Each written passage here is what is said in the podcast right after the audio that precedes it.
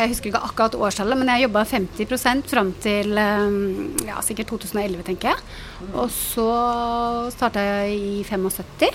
Hanne har i mange år vært et problem for norske myndigheter. Eh, og da jeg jobba i 75 fram til eh, høsten i fjor. På en måte. Jeg sier dette litt for at du skal bli nysgjerrig, og for at jeg skal kunne bruke ord som stillingsprosent og pensjonssparing senere, og at du fortsatt skal følge med.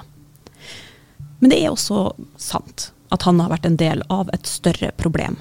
I krise, mener noen. For Hanne har i mange år jobba litt mindre enn det hun kanskje kunne ha gjort.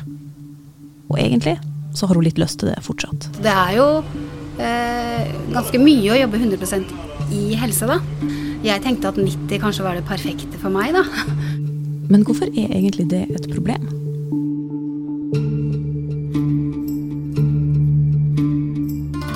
Det er brei politisk enighet om at det å jobbe deltid er et tapsprosjekt. Det sparker beina under likestilling, det gir dårligere tjenester, det punkterer pensjonsutbetalinger. Bortimot alle er enige om at dette er en dårlig idé. Så hvorfor er det likevel så mange som jobber deltid i Norge? Du hører på Røsla. Jeg heter Ida Gullvik. Og dette er historien om deltidskrisa, og om de som prøver å fikse den. Jeg møtte en jente i Stavanger for et par år siden. Hun hadde gjennomført fagbrevet sitt i psykisk helsevern. Hun var helsefagarbeider. og Så sa hun til meg jeg har fått tilbud om fire ganger 20% stilling. Det kan jeg ikke leve av. Jeg får ikke lån, jeg får ikke bolig. Jeg tror jeg velger reiseliv. Og Jeg er veldig for reiseliv, men det er jo dramatisk. Samfunnet vårt har ikke råd til at sånne jenter faller ut. Sånn her hørtes det ut da Jonas Gahr Støre debatterte med Erna Solberg om deltidsstillinger på NRK litt tidligere i høst. Kampen mot det som enkelte kaller deltidskrisa, har blitt satt fram som en av Arbeiderpartiet sine fremste saker under valgkampen. Men stemmer det egentlig at vi er i ei krise? Eh, krise um, Jeg vet ikke kanskje om jeg ville brukt akkurat det ordet, jeg. Men, men, det er klart at det er problematisk. For det, eh, det er en god del som jobber ufrivillig deltid. Eh, som, som, som, skulle ønske at de kunne jobbe mer. Eh, for dem er det klart eh, det er vanskelig å ikke få så stor stilling som de ønsker seg. Jeg heter eh, Kjetil Bråten. Jeg er forsker her på Fafo og har vært det i ti år kanskje ikke sånn kjempeoverraskende at en forsker ikke vil ta ordet krise i sin munn sånn helt uten videre. Men det finnes undersøkelser som viser at Norge faktisk er verst på deltid i Norden. Hvor mange er det som jobber deltid kontra heltid i det norske arbeidslivet? Hvis vi går til SSBs arbeidskraftundersøkelse, så ser vi at andelen menn eh, som jobber deltid, det er på litt over 14% mens andelen kvinner er over dobbelt så høyt, faktisk nesten 37% så det er eh, over dobbelt så mange kvinner som menn som jobber deltid. Okay, men Er det noe sånn uh, tull i statistikken? Er det noe sånn permisjon i forbindelse med svangerskapet? Noen sånne ting som spiller inn her, som gjør at det ser høyere ut enn det? For det, det høres helt vanvittig høyt ut kontra menn. Mm. Uh, det, nei, det er det ikke. Nei, nei. Den store andelen damer kan forklares litt i alle fall med at deltid er veldig utbredt i kvinnedominerte yrker.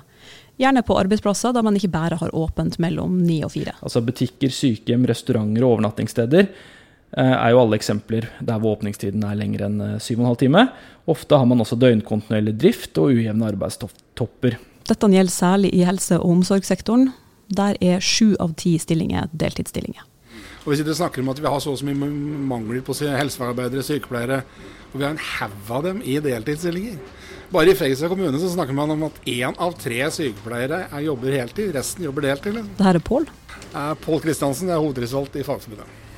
Og en medlem av Team? Og medlem av Team Heltid, selvfølgelig. Deltid er et problem som påvirker hele samfunnet, mener Pål. Altså, det er jo et samfunns, øh, si, samfunnsspørsmål generelt. Jeg nevnte litt her i forhold til med likestillingsproblematikk. Altså, vi snakker jo, Det er jo, som jeg sa, mest kvinner som er rammet av øh, si, deltids- og heltidsfella, som vi kaller det. Um, jeg dro litt på sidelinjen distriktspolitikken her i stad, men det er også altså, et argument. ikke sant? Det å trekke tilbake ungdommen til bygda eller de mindre byene. De trenger 100% stillinger, skal de komme tilbake. Uh, pensjonsspørsmål. altså det er, ja, det er, det er, et spørsmål som angriper, altså griper an i hele samfunnsstrukturen, egentlig. Uh, vi, har en, altså vi har et stort manko på arbeidsressurser i Norge. Vi har en utrolig bank her i forhold til mennesker som kan jobbe mye, mye mer. Pål er en del av Fredrikstad kommune sitt forsøk på å få bukt med det de kaller for deltidskulturen. Altså ideen om at det å jobbe deltid, det er normalen. Det er det som er vanlig. Det er det som er. Det er det vi møter som studenter. Eh, det er det vi møter som lærlinger. Og Det er det som alle de som har jobbet der de siste 30 årene faktisk er kjent med. En annen virkelighet har de ikke vært borti. Dette er Beate Midthun, en av Pål sine kollegaer i Team Heltid. Hun har fått i oppdrag å fikse et problem som de fleste kanskje ikke er klar over finnes. Nå er det valgkamp i år, og det er en stor sak i årets valgkamp. Men, um, men deltidskulturen og utfordringene knytta til det, uh, det, det, tenker jeg at vi trenger større kunnskap om. Uh, skal vi klare å finne løsninger på å, å håper jeg, komme på rett kjøl. Når vi snakker om deltidskrisa, så hører vi som regel om folk som vil ha full stilling, men som ikke får det. Folk som jobber 20, 50, 70, 15,5% og som sliter med å få endene til å møtes. Dette er de som jobber ufrivillig deltid. Folk som ikke får boliglån, som ikke får full pensjon, som må jakte, vakte og egentlig aldri kan ta fri i tilfelle det kommer en mulighet for å ta et ekstra skift. Dette er liksom ansiktet til det som enkelte kaller deltidskrisa. Men rota til denne krisa, hvis vi skal kalle den det, den ligger et helt annet sted interessant det der du sier om at uh, det, her, det skjedde noe for 30 år siden som skapte den deltidskulturen. Kan du forklare det? Litt sånn ja, det er veldig enkelt. Det som skjedde, var at uh, i 1987 var det vel, så la vi om uh, arbeidstiden i Norge fra 40 til 37,5 timer. I de fleste yrkesgrupper i Norge så laget man da en turnus med, som, to, som, ivaretok dette. I helsesektoren så valgte de å redusere med én helg. Og så åpnet vi opp for at andre kom inn og hjalp oss de helgene. Dette var de første deltidsstillingene i helse- og omsorgssektoren. Og etter det så har det på en måte bare balla på seg. Noe som igjen har hatt flere negative ringvirkninger.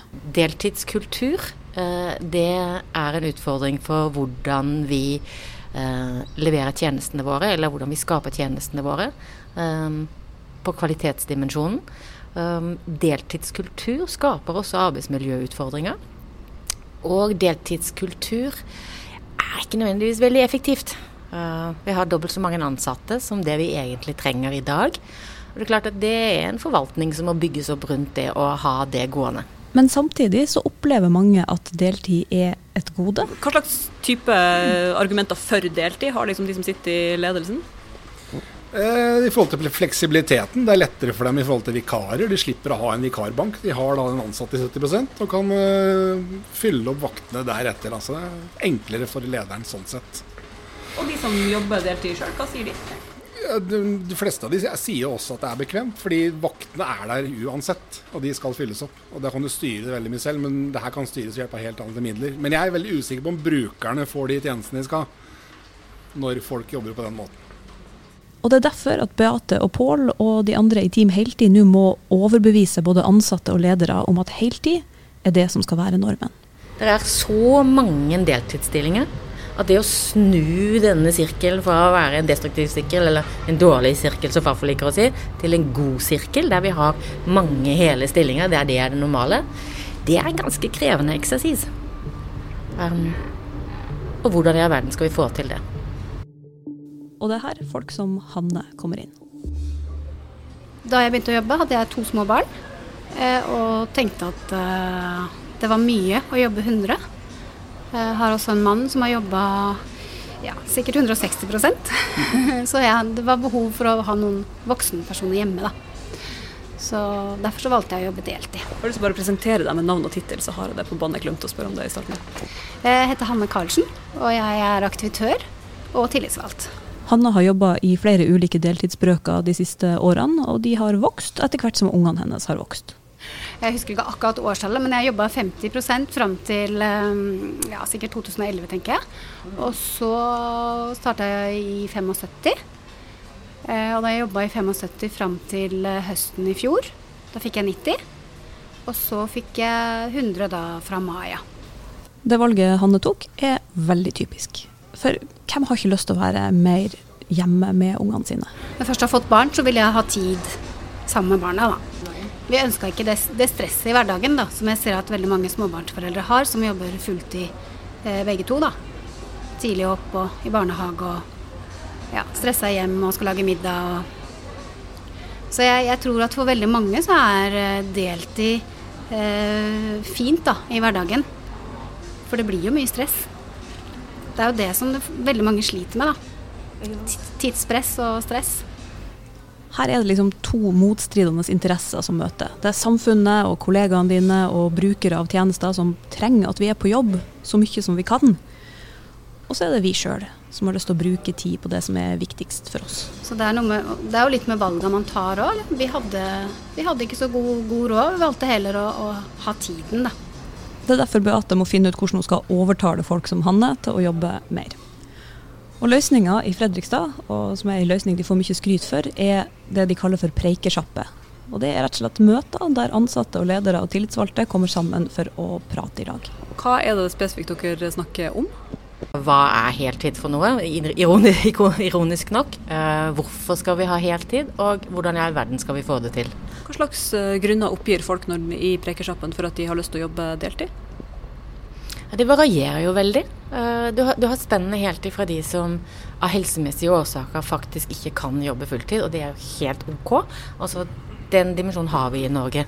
Så har du selvfølgelig de som har små barn, uh, som, som, velger å ha redusert stilling. Og så har du de som da bare rett og slett har lyst til å ha frihetsrommet til å plutselig kunne ta fri en dag, eller ha flere sammenhengende dager fri for å kunne reise, eller fordi de har familie på et annet sted av landet. Det kan være foreldre, det kan være barn. Altså, det er alle mulige årsaker. Like mange forklaringer, tenker jeg, som det er personer som, som har valgt å jobbe deltid. Eh, hvordan snur man det her, da? Hvordan får man folk til å tenke OK, 100% det kan jeg jobbe? What's in it for me? Uh, ikke sant? Altså, hvis vi går til det at vi selv på ett nivå er oss selv nærmest, så, så, hvilke fordeler kan det være for meg å jobbe fulltid? Um, hvordan vil det prege arbeidsmiljøet mitt f.eks. hvis jeg kommer på en arbeidsplass hvor de fleste jobber fulltid? Vil det være bedre for meg? Vil jeg trives bedre? Vil jeg oppleve at jeg har eh, mer kollegialitet? Vil kompetansedelingen være bedre? Rett og slett at jeg kjenner at dette her, det har jeg lyst til å være en del, del av. Mer enn det jeg har vært før. Um, det kan være én måte å se det på. Og så er det selvfølgelig den Jeg tror jo det at folk eh, Eller jeg tror ikke, jeg tror jeg vet det. Altså I helsesektoren så tenker jeg at folk har en stor grad av yrkesstolthet. Uh, og jeg tror at den vil bli sterkere når vi jobber uh, mer sammenhengende. Men hva da med de som opplever at de ikke klarer å jobbe heltid? Eller de som bare ikke vil? Ja, for Det er det jeg tenkte litt på når jeg hørte om den heltidskultursatsinga. At det ble at blir det ikke da liksom at du trer det ned over hodet på folk og sier nå må du jobbe veldig effektivt, 100% fem dager i uka, sju og en halv time. Ja, og da blir jeg litt provosert. Fordi at det har vært eh, tatt opp eh, på flere sammenhenger hvor jeg har vært.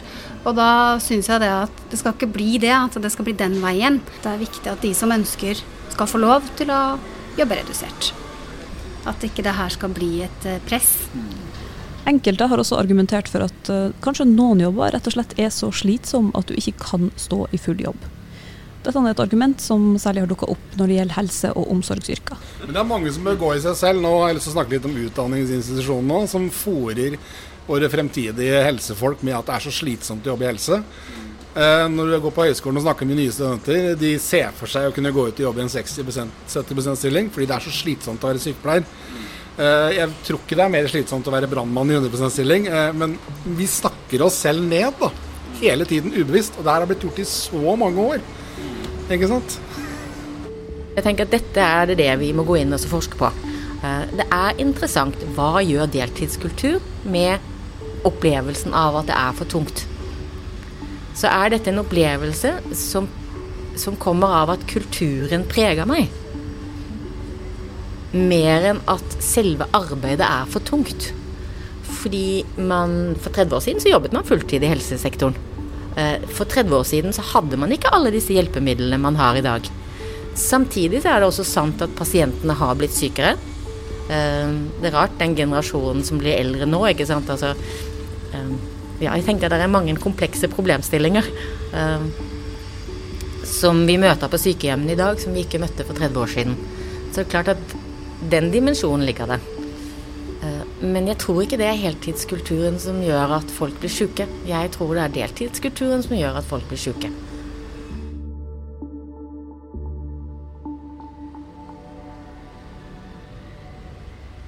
Da blir liksom det siste spørsmålet mitt da. Eh, ser dere at Prekershoppet funker? Har dere folk som går fra deltid til heltid pga. det? Jeg tenker at mange har endret um synet på om de vil. Jeg håper det. Og så tenker jeg at mange har blitt motivert til å finne løsninger sammen. Hva som trigger avgjørelsen, tror jeg vi egentlig ikke helt har godt svaret på. Eh, men jeg tenker at eh, det svaret vil vi finne når vi snakker mer med folk. Det som har virka, er at eh, hos oss har det blitt mer fokus på heltid, da. Det har det absolutt. Det er flere som har fått fulle stillinger etter eh, fokuset på heltid kom. Og det er veldig bra. Så hvis det er sånn jevnt over i Fredrikstad kommune, så, så kommer vi til å nå langt på de åra som kommer, tenker jeg. Hanne begynte å jobbe 100% i fjor. Og det gjorde hun både fordi ungene hennes har blitt større, og fordi hun faktisk fikk ei heltidsstilling å gå til. Noe som jo ikke alltid er en sjølfølge. Og I tillegg så har også Preikersjappen og heltidssatsinga i kommunen spilt ei rolle. Eh, Det var en prosess som starta før, men, eh, men klart det blir jo litt mer sånn der hvorfor har ikke jeg 100, ikke sant? Eh, Fordi det kommer fokus på det. Så, men også litt sånn press, fordi at jeg tenkte at 90 kanskje var det perfekte for meg, da. Eh, Men når det var så mye snakk om heltid, så tenkte jeg ja, ja, nei, hvorfor ikke 100? Men eh, samtidig så har jeg liksom gått og tenkt på at hm, 90 var jo egentlig kanskje det som passa meg best, da. Jeg kjenner jo på det, at jeg er mer på jobb. Selvfølgelig. Det var veldig behagelig å kunne ha en fridag innimellom. For selv om jeg har store barn, så er det, det er et hus som kreves å holde i stand, og det er eh, like mye klær som skal vaskes, men bare enda større. Så ja, det er eh, greit å kunne ha litt tid hjemme òg. Men eh, det er jo ikke så veldig ålreit, tenker jeg på nå, å be om å gå tilbake til 90, da, når jeg har krevd å få 100. Så det er jo noe med det også. Så jeg vil jo gjerne prøve å stå i det og se. Det er jo vel mest at det er en, eh, en overgang, da. Fredrikstad kommune ser nå at antallet heltidsstillinger øker. Sakte, veldig sakte, men sikkert. Og Pål og gjengen fra Team Heltid reiser nå ut til flere norske kommuner for å fortelle om metodene de bruker. Men det endelige svaret på om Preikersjappen funker, det vil vi ikke få før om ti år. Så får vi se om det å snakke sammen vil få flere av oss ut i jobb hver dag, hele dagen. For det vil vi mest sannsynlig trenge. Eh, Når det gjelder samfunnet, så er det jo det at vi i nær framtid vil ha, ha behov for økt, eh, økt arbeidskraft i sektorer hvor mange jobber deltid. Og, og at eh, samtidig som andelen av eh, befolkningen i yrkesaktiv alder reduseres, så øker andelen eh, eldre med pleie- og omsorgsbehov. Så den reservearbeidskraften man har i, i den deltidsreserven, vil, viktig, eh, vil kunne være et viktig bidrag da, for å møte morgendagens utfordringer. Du har hørt på Røsla, en podkast fra Fri fagbevegelse. Jeg heter Ida Gullvik. Musikken vår er som vanlig lagd av David Ashok Ramani og Hans Kristen Hyrve. Lydklippet du hørte med Jonas Gahr Støre, var henta fra NRK. Dersom du likte det du hørte, fortell om oss til en venn, eller gå inn og legg igjen noen stjerner og en kommentar i Apple sin podkast-app. Og husk, lytt til Røsla hver uke der du hører på podkaster.